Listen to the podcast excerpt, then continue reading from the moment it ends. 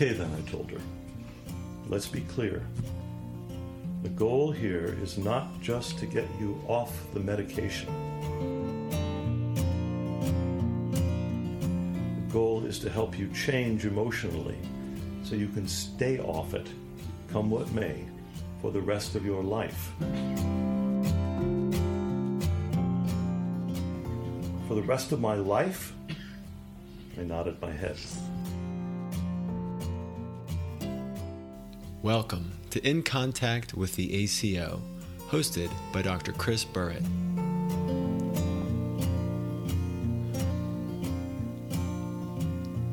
This presentation features the care of a patient by one of the ACO doctors who practices a different kind of psychiatry. There's a new case presented live each month at the college in Princeton, New Jersey.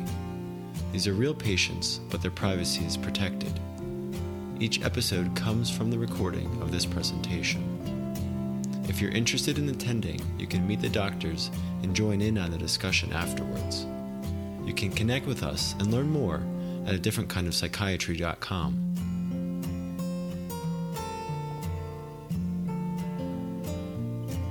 In this episode, Dr. Dale Rosin discusses the care of Sue, a woman who obtained relief from symptoms through medication, but who wanted more than to not feel depressed.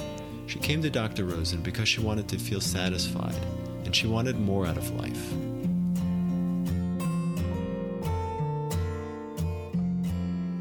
Sue, a 51 year old woman, wanted to try one last time to discontinue her antidepressant medication.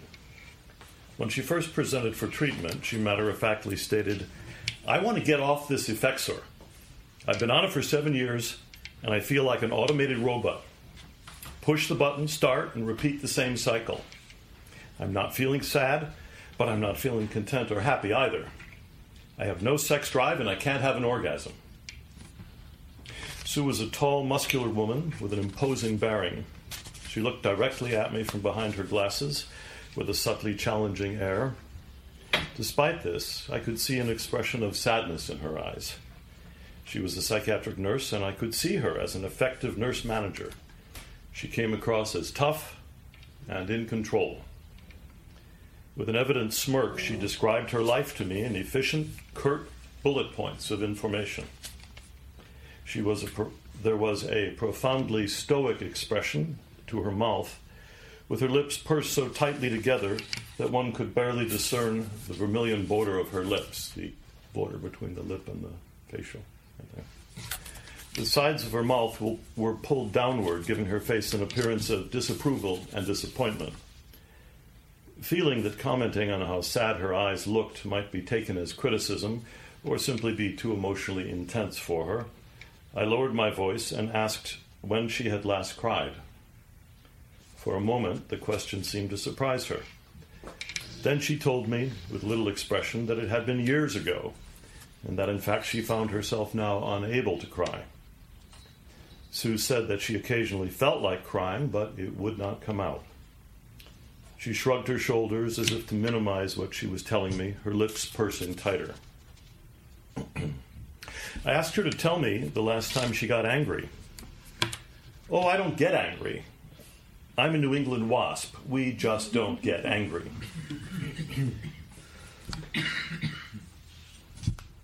She said this with her smirk, looking as if she were laughing it all off. Rather blithely, she told me how she'd gotten married at age 22 and divorced at 28. In the year before the divorce, she had her first bout of depression. Finally, she wound up being hospitalized for two weeks. This was the first time she'd been placed on antidepressant medication. She presented this information to me in a dispassionate manner, as if she were talking about someone else. Despite her manner of talking, I had the impression that just telling me was a lot for her, and I decided not to press her for more details in that first session. I did tell her that in order to possibly discontinue her medication, excuse me, it was essential to start dealing with some of the emotional reasons that had made medication necessary in the first place. I further said that I would not be taking her off medication right away and that her therapy would require some time. A slight look of irritation came over her face at that. Okay, you're the doctor. I haven't been able to do it myself, so I guess I'll have to do it your way. I gently told her I had the impression that she didn't like me having any control in the session. Smiling at me as if she were laughing things off, she acknowledged that she always liked to be in control in all situations. Well, I said, you know, you might have to give up some control here. Yeah, I know, sure, she said with a jaunty smile. Then, clearly, taking control of the situation, she looked at her watch, got up, and walked to the door with a bit of a swagger.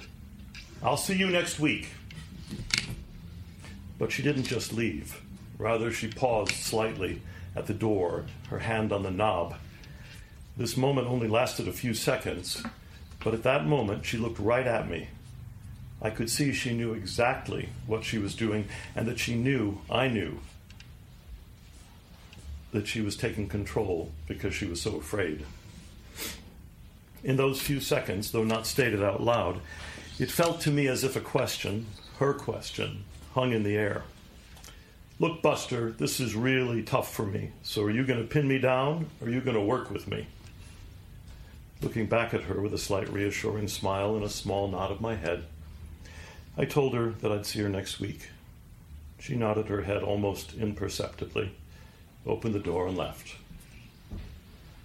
Sue began the second session by walking into the treatment room and saying, as if we were friends or colleagues, Hi, how are you?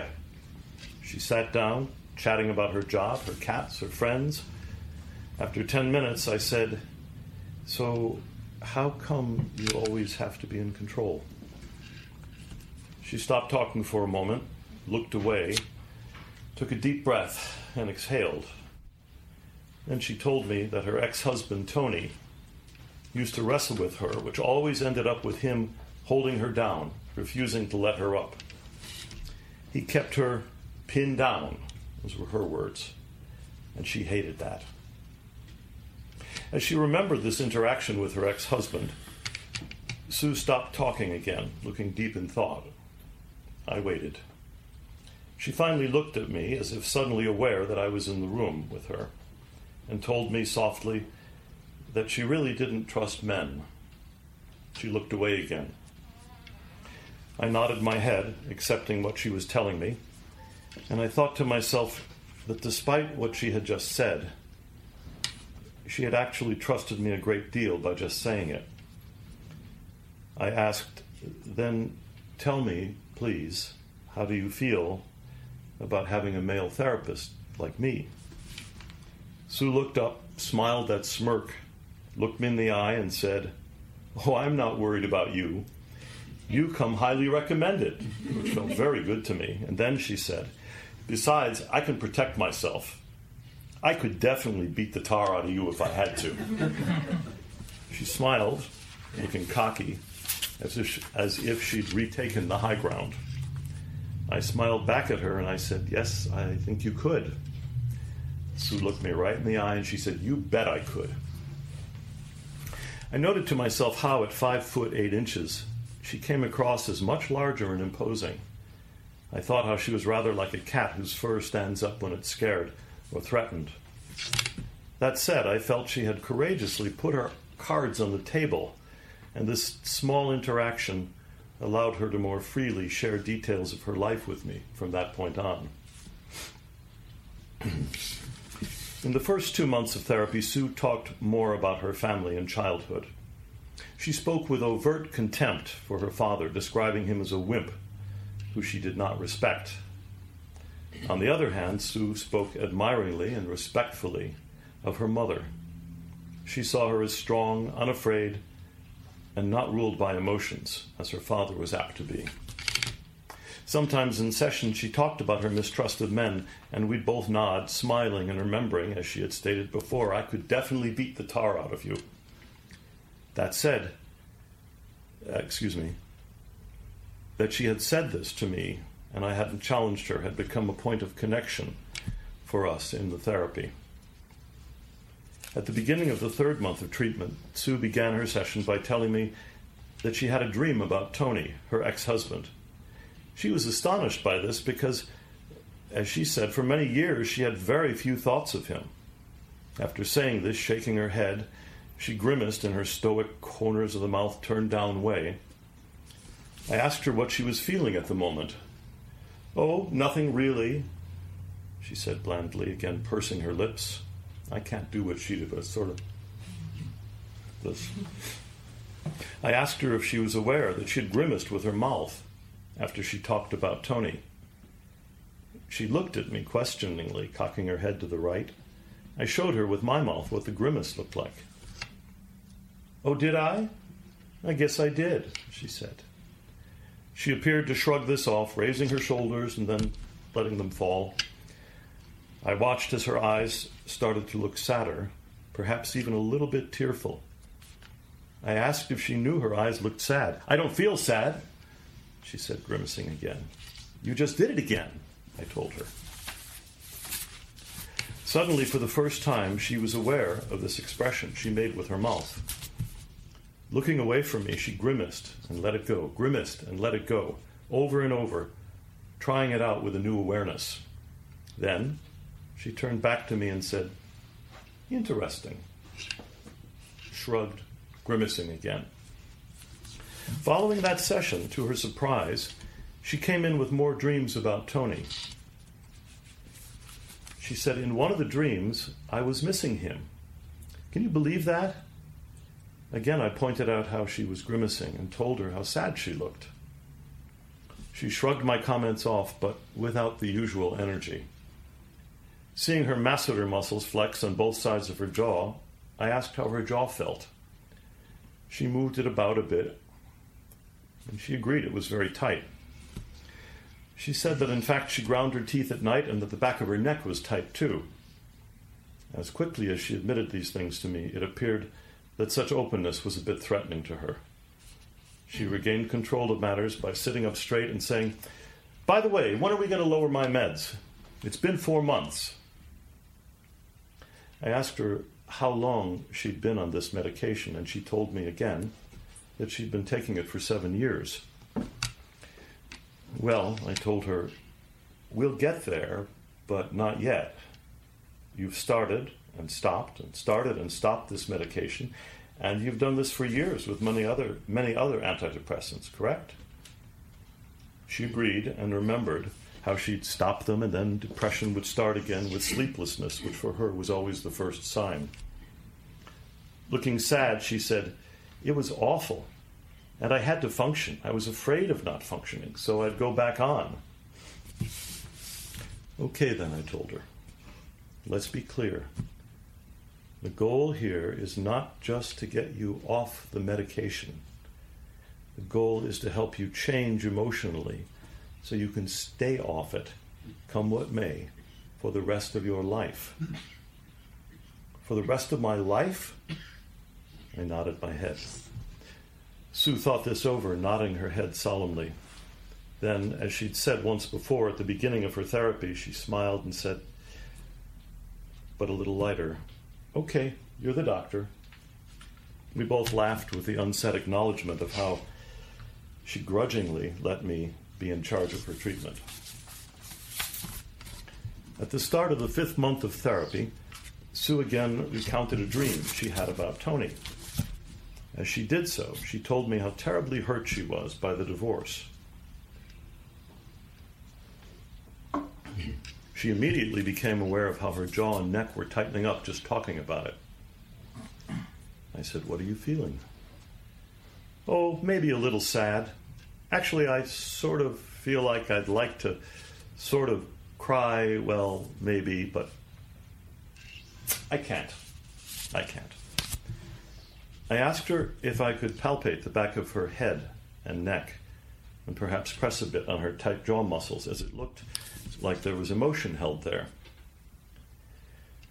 Well, I remember you talking about this muscular armor stuff, and it made sense, so yeah, go ahead. When Sue said this, she sounded cavalier, albeit a bit anxious. I got up slowly, walked over to where she was sitting, placing one hand on her forehead, and with the other began to gently press on the muscles at the back of her head and upper neck. Ouch! And then she grimaced. I told her to go ahead and let out any sound. Again, she said, Ouch! a little more as I gently worked on her tight muscles. I could see her eyes starting to well with tears. I slowly sat down and looked at her, pausing. I could see her eyes filling with tears, and I said, It's all right. She started to cry and then quickly stopped herself with that damn grimace. Then she sucked in through her nose as if to pull any crying back. I want to cry, but I feel myself holding it back. I'm embarrassed. I told her it may be easier for you to give in to your crying more fully if you sit or you lie on the treatment couch over there. Giving me a quick look that said, Remember, I can beat you up. she got up from her chair, walked over to the couch, and sat on it for a moment. She looked around, laid down on her stomach, and began slowly and then more fully to cry and then to sob. Sue sobbed for perhaps three minutes. And this was loud, deep sobbing, her shoulders heaving up and down as she gulped for air in between sobs. Then it stopped as quickly as it had begun. She lay on the couch breathing for some moments, and then sat up, wiping the tears from her eyes. I could see that her grimace, though still, though still present, was less evident, and her eyes looked softer and showed more sadness. Her respiration was less held. I asked what she felt. Oh, I guess relieved. I can't believe I cried. I told her, Well, you needed to. I could see this was a startling new idea for Sue, that she actually might need to cry. With each subsequent session, Sue opened up further, telling me more about her life. Each session culminated with her laying down and crying, always giving her a feeling of relief. After several months of this, when her ability for this degree of emotional expression was established and integrated into her emotional functioning, we began lowering the medication, albeit very slowly. With each session, more memories and then crying came out. As this happened, she let me see still more of her by going further into her history. She began to describe her mother in a different light. My mother did not tolerate any type of emotion from us. I remember crying about something, and she said, If you want to cry, I'll give you something to cry about. I went to my room, played my records, and eventually I stopped crying. I'd learned to go to my room and cry by myself and never show my tears to anybody. After a few more months of sessions, which, with much crying and the medication being lowered even more, Sue told me, You know, my mother basically wanted us kids to be quiet just do the right thing, not get in any trouble, and stay out of her way. She wasn't interested in us at all. Sue also began to describe her father differently than she had initially. As she was able to feel more sadness and to cry it out, she remembered him in another light. She said he was the sweetest man I ever knew. I often felt angry at him for not being able to stand up to my mother and help us out at times but I also know he would have a price to pay if he ever did that. It was good that she began to see her father more clearly because about two years into her therapy, his health began to slowly deteriorate. She was able to be with him many times, taking care of him in various ways, telling him, even as he became increasingly demented and debilitated, that she loved him. After two and a half years of therapy, Sue stopped the antidepressant medication completely. She told me that while she was not having any withdrawal symptoms, she was afraid of relapse, afraid of another hospitalization, afraid of her own inability to face life. She reminded me of major losses that were coming soon in her life. Her father's death was imminent. One of her best friends was slowly dying of cancer and another was in the final stages of multiple sclerosis. She also said, I've been on this stuff for so long, And now that I'm off it, I am really afraid. I told her I thought that as long as she could cry, as simple as that sounded, she'd make it through. She said, Yeah, but I'm becoming a wimp with all this crying. I said, You mean you're not so tough? No, tears welling up in her eyes. I'm actually like a marshmallow inside. And she cried more fully than ever before. Over the next year, Sue weathered her father's death, her best friend's death, the death of a beloved cat, as well as losing a long held job she loved. Despite her fears, she did not become depressed again. She did not go back on medication. She cried at home and she cried heavily in her therapy sessions, always getting much needed relief. As she softened, that is, becoming what she called a wimp, she realized that she avoided becoming genuinely close to others by always being the strong one and taking care of everyone. So she began to look at all her relationships differently.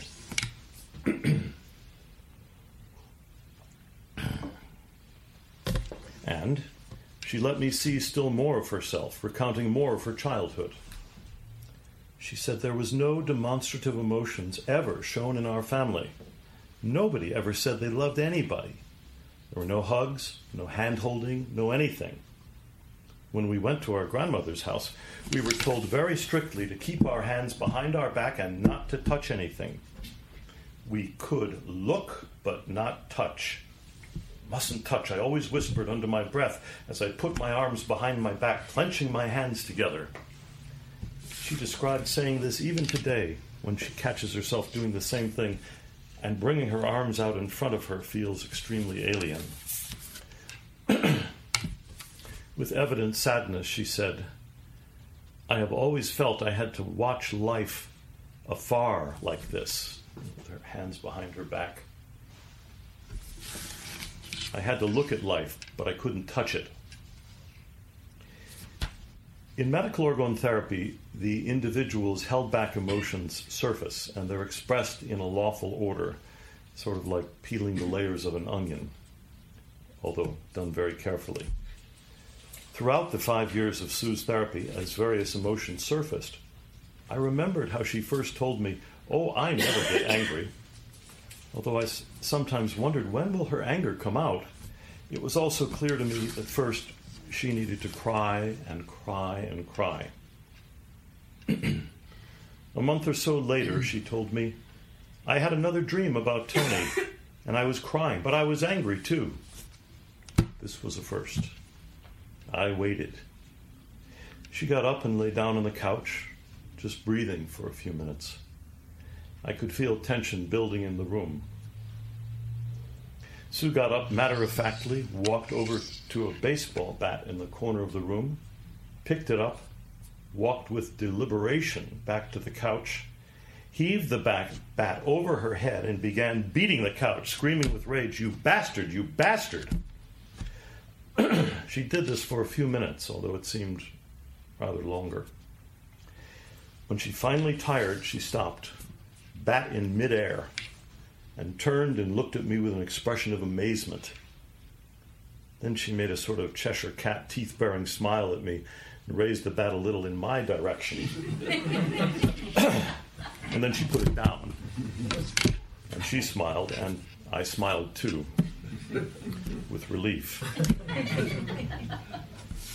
I knew that Tony was Sue's first love and that he'd broken her heart. However, I did not know how that fit with the rest of her life. Now, after this explosion of rage in the session, I found out. This woman, who had at first been reluctant to tell me much about herself, now found her words pouring out. She referred back to her emotionally bleak childhood, which she then contrasted with how Tony was with her when they first met. He was demonstrative, he was warm, and he liked her. He put his arms around her, but not knowing what to do with such an expression, she froze. She remembered now, astonished, that at 15 years of age she had never been hugged before. Soon after, he told her that he loved her, and she could only reply awkwardly, No, you don't. She began to recall how wonderful Tony's family was. They were warm, accepting, demonstrative, the polar opposite of her own family, and what she had so much longed for. After a while, they even told me they loved me, she said. Sue felt that she had been adopted by a loving family. She gave her own parents funny Mother's Day and Father's Day cards, but she gave Tony's parents cards that expressed her great affection for them. She felt that Tony's parents filled in many of the gaps that her parents had hadn't and could not.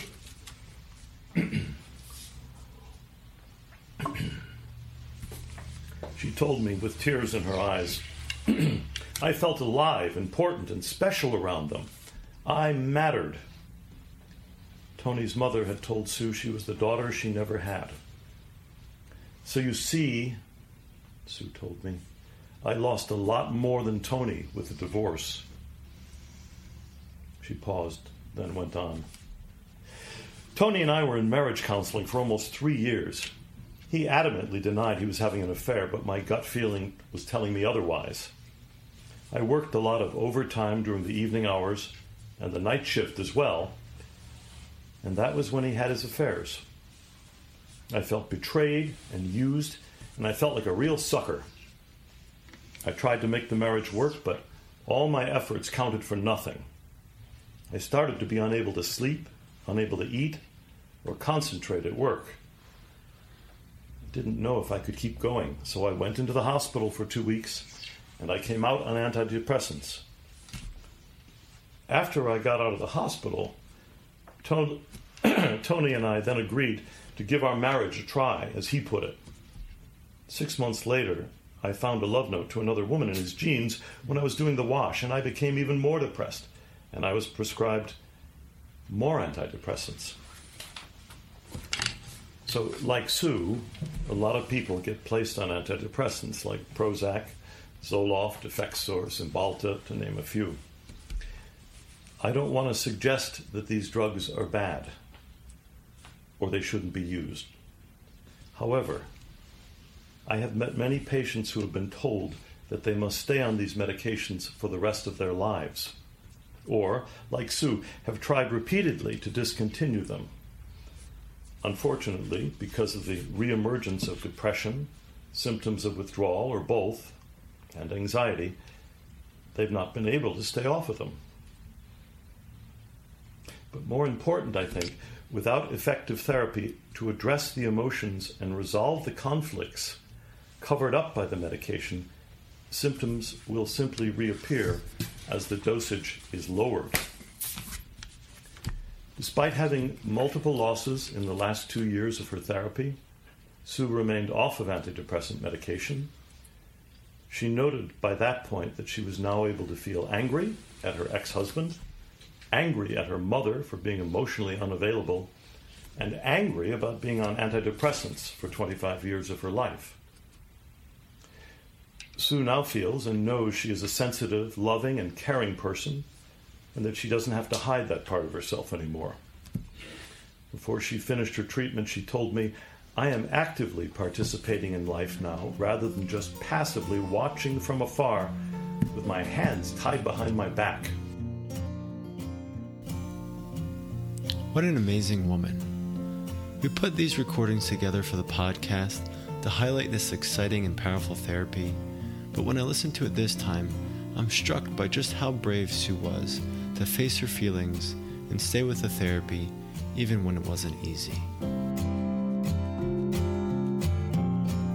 It was really moving to hear her story, and I think it was a testament to her, this unique treatment, and Dr. Rosin's skill and compassion.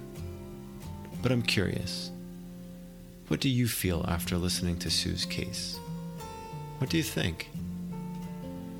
Do you know anyone who's ever tried to get off psychiatric medication but had difficulty? Are you looking for more out of life?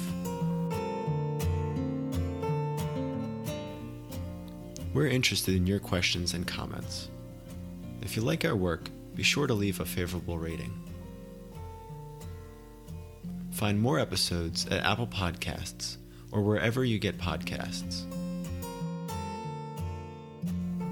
Be sure to check out our next episode, which features Dr. Phil Heller discussing the treatment of panic attack by addressing the patient's characteristic way of handling his feelings and getting to the underlying blocked emotion.